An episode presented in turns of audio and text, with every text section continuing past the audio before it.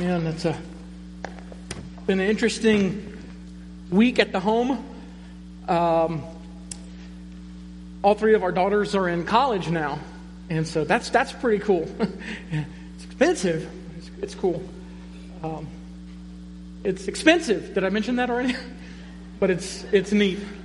It's neat, kind of like that whole idea of oh, almost empty nest kind of feeling that we get there, and. Uh, and then we're watching two kids this week. That's interesting.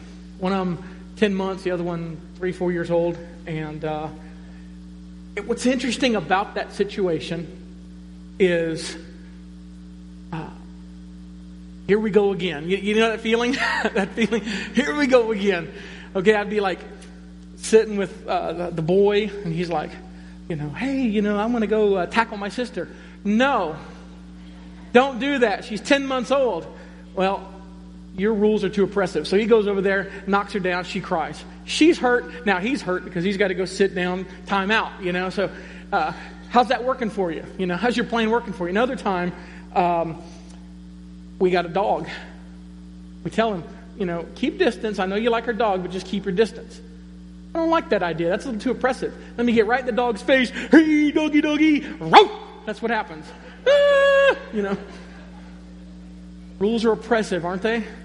Why do you think, why do you think Letha and I tell these two, do that? Don't do that. Is it because we, we hate these kids and, and we want what's worse for them? No, you know what I'm talking about. We give these rules because we love them. And we want them to, to be free to live all that God wants for them. And whatever that means, whatever capacity that is. You know, that's very similar to the heart of God and why He gives us these Ten Commandments. You see, 2.5 million people in, in Israel were in slavery. Physical, hard slavery. 400 years, four generations, over and over and over again. They worshiped uh, these false gods. They worked for, um, for another nation, for another king, and it was all forced labor. Then God comes in.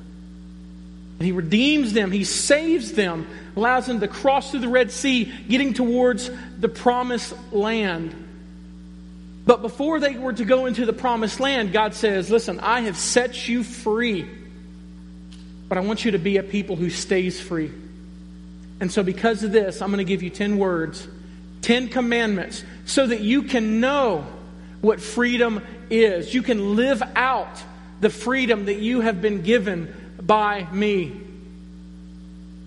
And we look at the people and we see that they break them all the time and we laugh. We think, oh my goodness, if I were them, I wouldn't do that. And yet, you and I still struggle with the same sins that we have been freed from, don't we? We still struggle with how to live free and faithful to God, still struggling to break sinful habits and patterns, still struggling to love God with everything we are and our neighbors as ourselves. Why? Because we have been consumed our whole lives with loving ourselves. So then God graciously gives us these, these Ten Commandments and really all the commandments in the Scriptures to teach us how to properly relate to Him and others. Not following these commands they're going to lead to broken relationships with God and others. So, what I want us to do now, you're like, we've already covered the Ten Commandments. We finished last week, right? Do not covet. True. But we need to kind of tie this up and we need to see, we need to see God's heart on this issue. And I hope that today makes uh, a lot of sense to you. But I think before we do let's review. All right, the first, uh, the, well, the Ten Commandments. Let's review these. Number one, no other gods before me. Okay, that's God is warning us against false replacements. In this command, we, we see that God is a, is a jealous God, and that's a good thing. And here's why God loves you so much that He wants what's best for you. Well, guess what happens to be best for you? Having a relationship with the one true God. Any other idol, any other uh, God that, that we try to go after is always going to leave us empty. It's always going to be, at best, second best. And so God is passionate about you and I doing what is the most good, what is the most right. And that just happens to be Him. because He is omni everything, all powerful, almighty, all knowing, omnibenevolent, all loving. Everything that God does is good. Every good and perfect gift comes from above, James says. And so God causes us, calls us to worship Him alone. This is number two no images or idols to describe me. Nothing in this world can accurately depict how good and how great our God is. To do that, you're going to give the world a false depiction of who God is. You're going to give a false physical representation of who He is. So God says, don't do that. Worship me in spirit and in truth. Number three, no taking of God's name in a purposeless name. Remember, don't take His name in vain. It's not just using, you know, OMG or, or GD or things like that that, that that, we immediately run to. The word vain means empty words. To use God's uh, words or to use your words about God in an empty way. Yeah, I'm a Christian, but I don't love you. Okay? Now, none of us would say that, right? But we do by our actions, by the things that we post on Facebook. We give people a false representation of who we are by the words that we use. And so, so God warns us against doing such a thing. And number four, remember the Sabbath, remember rest to keep it holy. What we learned in that one, particularly, is that all the other nine commandments were, were highlighted and edified in the New Testament. This right here has been totally fulfilled in Christ. Now, does that mean that, that we shouldn't take Sabbath? Absolutely not. We need to. Okay, we were made to be people who take rest. The problem is some of us take too much rest. And the other problem is some of you don't rest enough, which means you're not dependent on God, you're dependent on yourself. So remember the Sabbath, keep it holy. It was totally fulfilled in Christ, but it was made to be received by you and I. Hebrews 4. Number five, honor God's representatives to us, your parents. We are to honor them because that's, that's where the shift comes from. From loving God with everything we are to loving our neighbor. The, the shift commandment is number five. Because your parents should, in normal circumstances, your parents should be that first authority in your life, should be that, that physical um, picture of God in your life. There's someone that you are to honor, there's someone that you are to reverence, and that you are to respect. Number six, do not murder. Why? Because God values human life, right?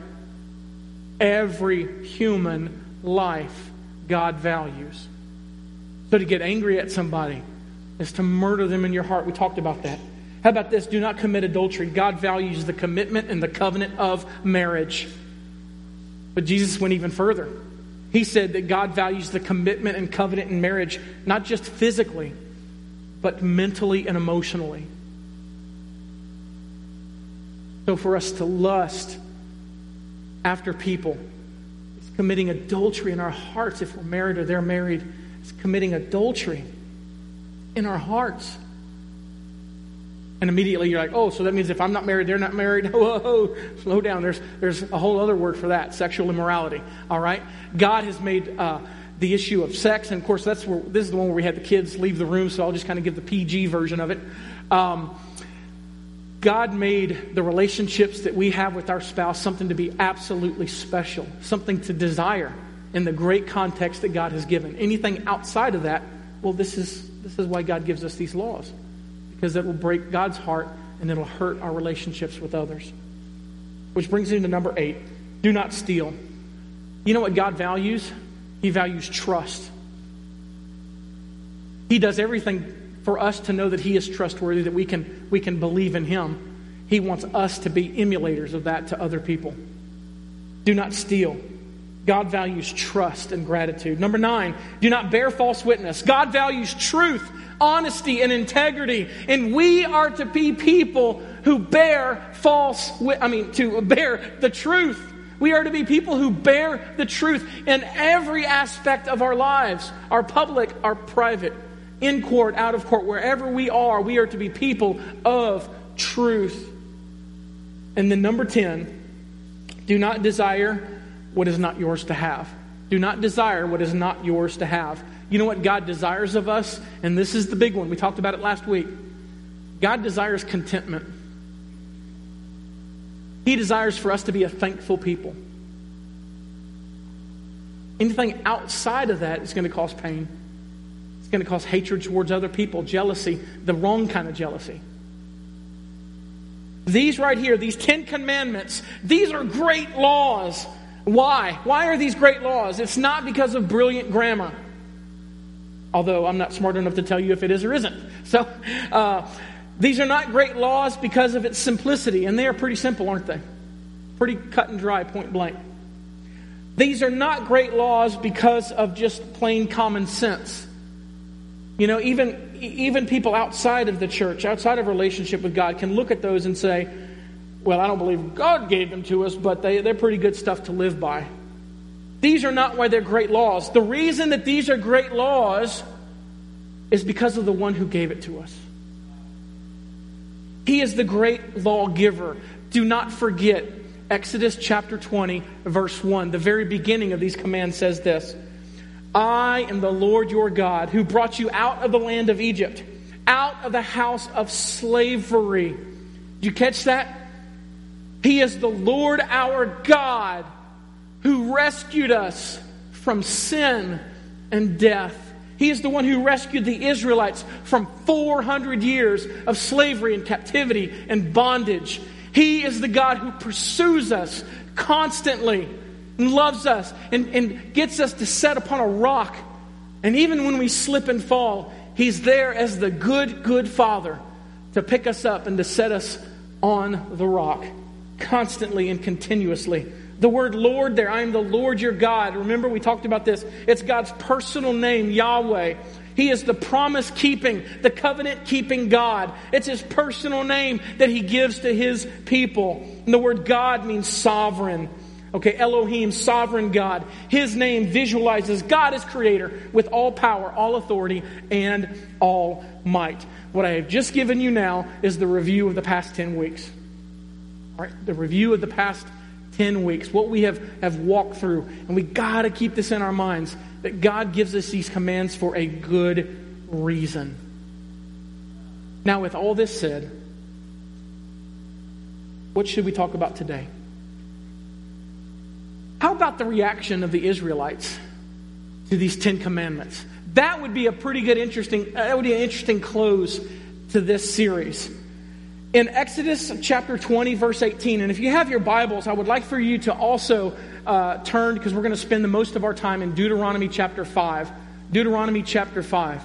That's whenever he gives the, the commands again to the new generation, those that didn't you know, die off in the wilderness, and he kind of uh, shares the story about what happened the first time, which is in Exodus chapter 20. So in Exodus chapter 20, I, am the Lord your God who brought you out of the land of Egypt, out of the land of bondage. Therefore, Ten Commandments. Don't have any other gods before me. Look at verse 18. Exodus chapter 20, verse 18. This is crazy.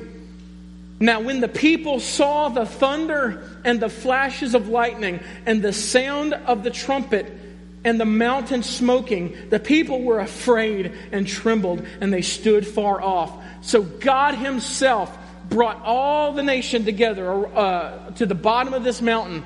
And at this point, He proclaims, I am God. I am the one who rescued you. Therefore, and he lists these Ten Commandments. They hear the voice of God. They see the power of God. They're like, ho, ho, ho, this is absolutely insane. That's what they saw. That's what they witnessed. And so Moses in Deuteronomy chapter 4, I said turn to 5, but also chapter 4, Deuteronomy chapter 4, verse 12 and 13, he kind of recaps what took place there. He says, Then the Lord spoke to you out of the midst of the fire. There was fire, there was smoke on this mountain. It was an insane sight to see. And he says, And you heard the sound of words, but you saw no form. There was only a voice. Really, try to imagine what the Israelites saw here a mountain quaking, smoking, fire. They didn't see a form, but they only heard a voice. And it says, And he, God, he declared to you his covenant, which he commanded you to perform. That is, the Ten Commandments. And he wrote them on two tablets of stone. And then verse 22 of chapter 5 says this.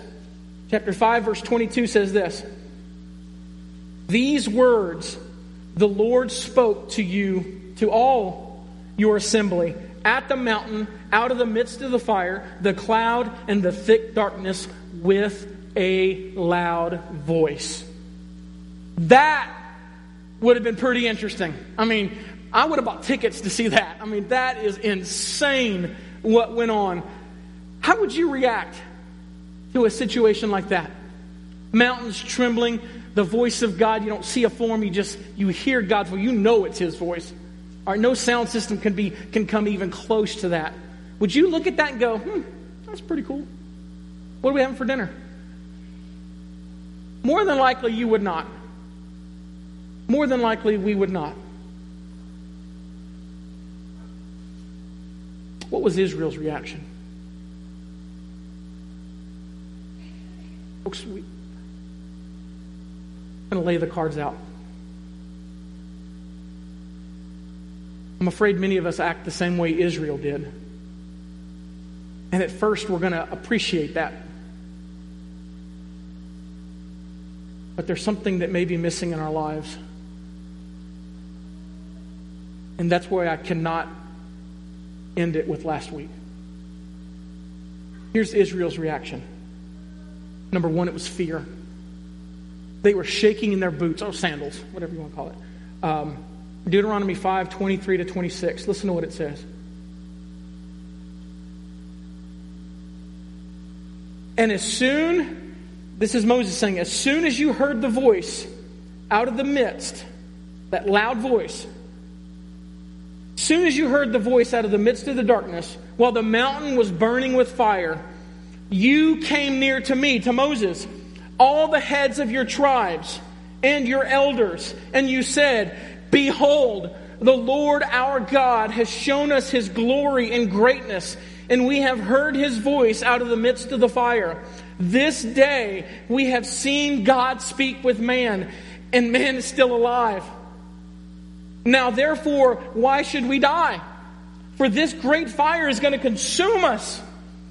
If we hear the voice of the Lord our God anymore, we're going to die. For who is there of all flesh that has heard the voice of the living God speaking out in the midst of the fire as we have and has still lived? We can appreciate that, can't we? After what they just experienced, what they just heard, they're scared to death. They heard the voice of the creator of all things, the rescuer of this nation. They actually heard his voice and they were scared to death. So, what they did was they got the elders uh, uh, of, the, of the different tribes, they came up to Moses and said, Listen, we're scared. We're very scared. What, what can we do about this? So, fear was the first reaction. The second reaction was a promise of obedience. Let's read on verse 27. So they told Moses this Go near and hear all that the Lord our God will say, and then speak to us, speak to us all, that the uh, word our Lord God will speak to you, and we will hear it and do it. Here's what they said His voice is too scary for us. Would you mind, Moses, you just having a quiet conversation with God? and then just kind of give us, you know, the, the Cliff Notes version. You do all that, and then, then you come back and then you tell us what God, what God wants us to hear. And, and guess what? We're going to obey it.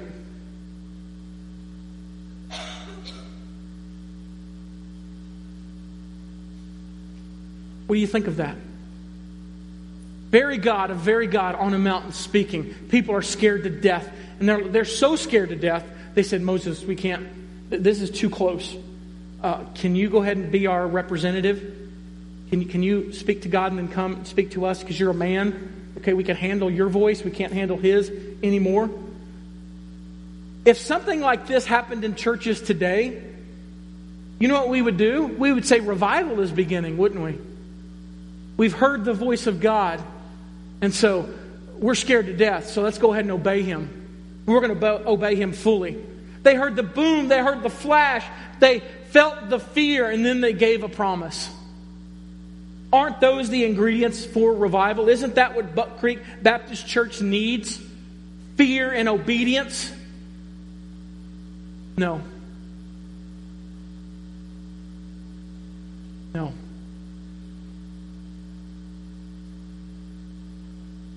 To know what we need to be and to do, we need to see God's interpretation of this story.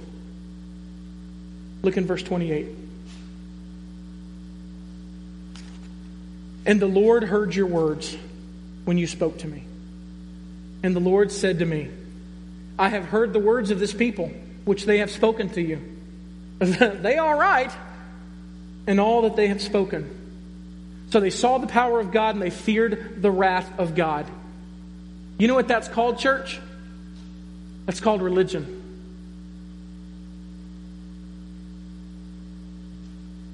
They're going to obey out of obligation. They're going to obey out of religious duty. Here it comes. They will misunderstand the heart of God. They will redefine the will of God. Ultimately, they will, thinking they're doing the right thing, they will disobey God. Then they will worship another God. And then they will worship themselves. Welcome to religion. Well, Scott, aren't you taking that a little far? Uh, have you read the rest of the book?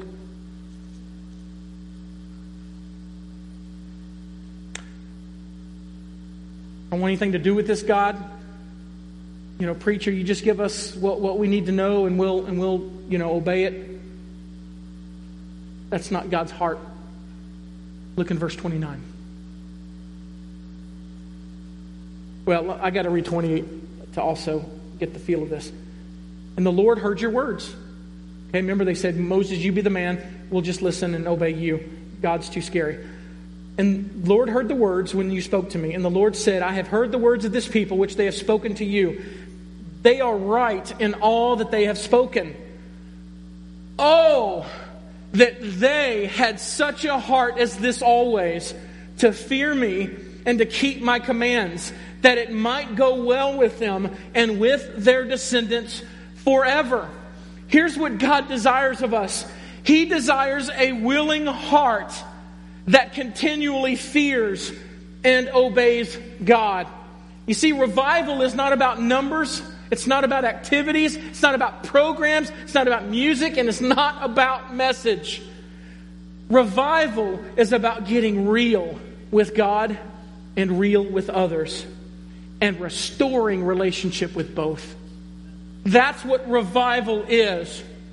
It is, yes, a godly fear. A godly fear will not cause us to run from Him, but towards Him. A godly fear will cause us to confess our sins, to seek forgiveness of others, and to give out forgiveness to those who have offended us. Here's the part they missed. Remember, they had uh, godly fear and obligation obedience? Here's what they missed, which is number two a restored relationship. A restored relationship. That's what God wants for these people. He wants them to have a heart obedience, not an outward obligatory obedience. So, after a restored relationship, then the obedience comes confessing Christ as Lord, obeying the Word of God and the Spirit of God. That's what God desires. They've missed the middle part, they've missed the relational part. And it's because of that that in just a few weeks, the people of Israel would make a golden calf and ultimately worship themselves.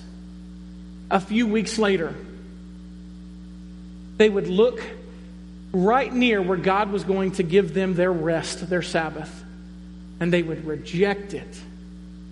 They would reject it because, again, they trusted in themselves. 40 years of wandering because they did not trust God. Let me ask you a question Does the power of God comfort you or disturb you.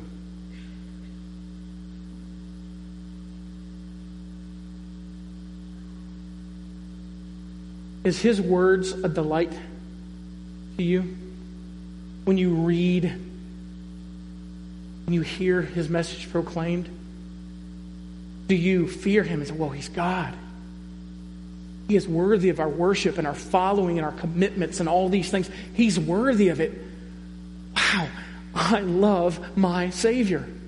I love my God. And because I love him, God, it's all yours. Whatever you want me to do, whoever you want me to speak to, however you want me to live? The answer is yes.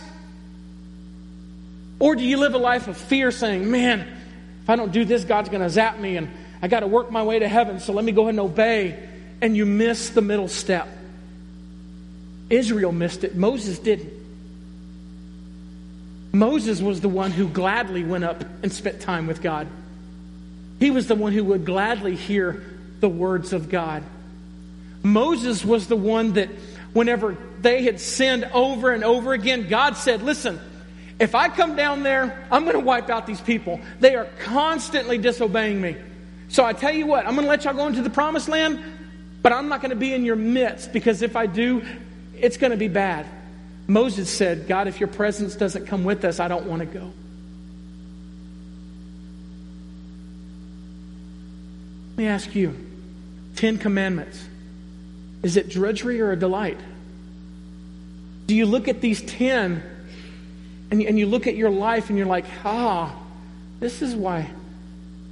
This is why God gave me these commands. So that I can experience the freedom that God always wants me to have. And I know when I disobey them, I get back into slavery. Or do you see him like those two kids that are hanging out at our house this week? And your rules are too hard. Let me lick the dog.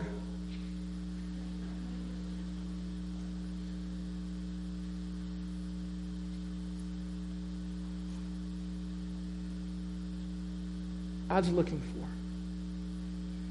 you and I, are people who don't just quote Bible verses. Don't just attend small group because it's the thing to do. He's not looking for people to repost and share pictures that say, if you post this, Jesus will bless you in the next 24 hours.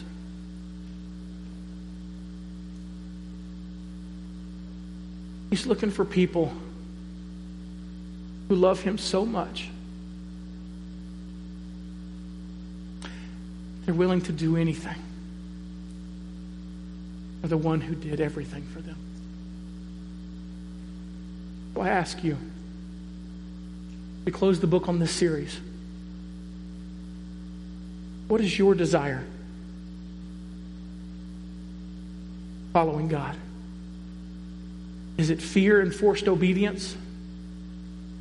Or is it a holy fear and love of God that draws you more towards Him and towards relationship with others, which then brings relationship? One commentator says it this way God told Moses that he wanted the people to incline their ears to fear Him, to want to respect and obey Him. There is a difference between doing something because it is required and doing something because we want to. God is not interested in forced religious exercises and rule keeping. He wants our hearts and lives completely dedicated to Him. Listen, if we love Him, if we love Him, obedience will follow.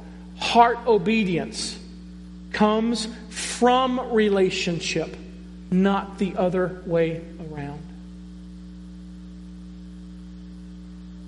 So, where are you today? Are you still like in the New Testament, there is a, a rich young ruler who comes to Jesus Christ, Son of God, while he's walking on the earth. And he says, What good thing must I do to inherit eternal life? Jesus says, Well, you, you know the commands don't steal, you know, don't lie, don't murder. And he's like, ah, I've done all that. Okay, I'm scared of God, and, and I, I've checked off my list. I've done all that. When God comes to the heart, Jesus says, All right, if you really, if you really say what you believe or believe what you say, why don't you go ahead and give everything away and come follow him? The man bowed his head, walked away, sorrowful. Why? Because he had many possessions. The point of that story isn't uh, just about writing a check. The point of that story is this man, at best, was a religious person. At worst, no relationship with God whatsoever. He walked away sorrowful. Who are you today? Who are you today? You a person who upholds your religion because God said I had to? Or do you flaunt? You glory in the fact that by His grace and His alone, you're a child of God, saved from sin, slavery, and death. And now it's like, shh, whatever you want to do, the answer is yes. Trust you that much. Let me pray for you. Father God,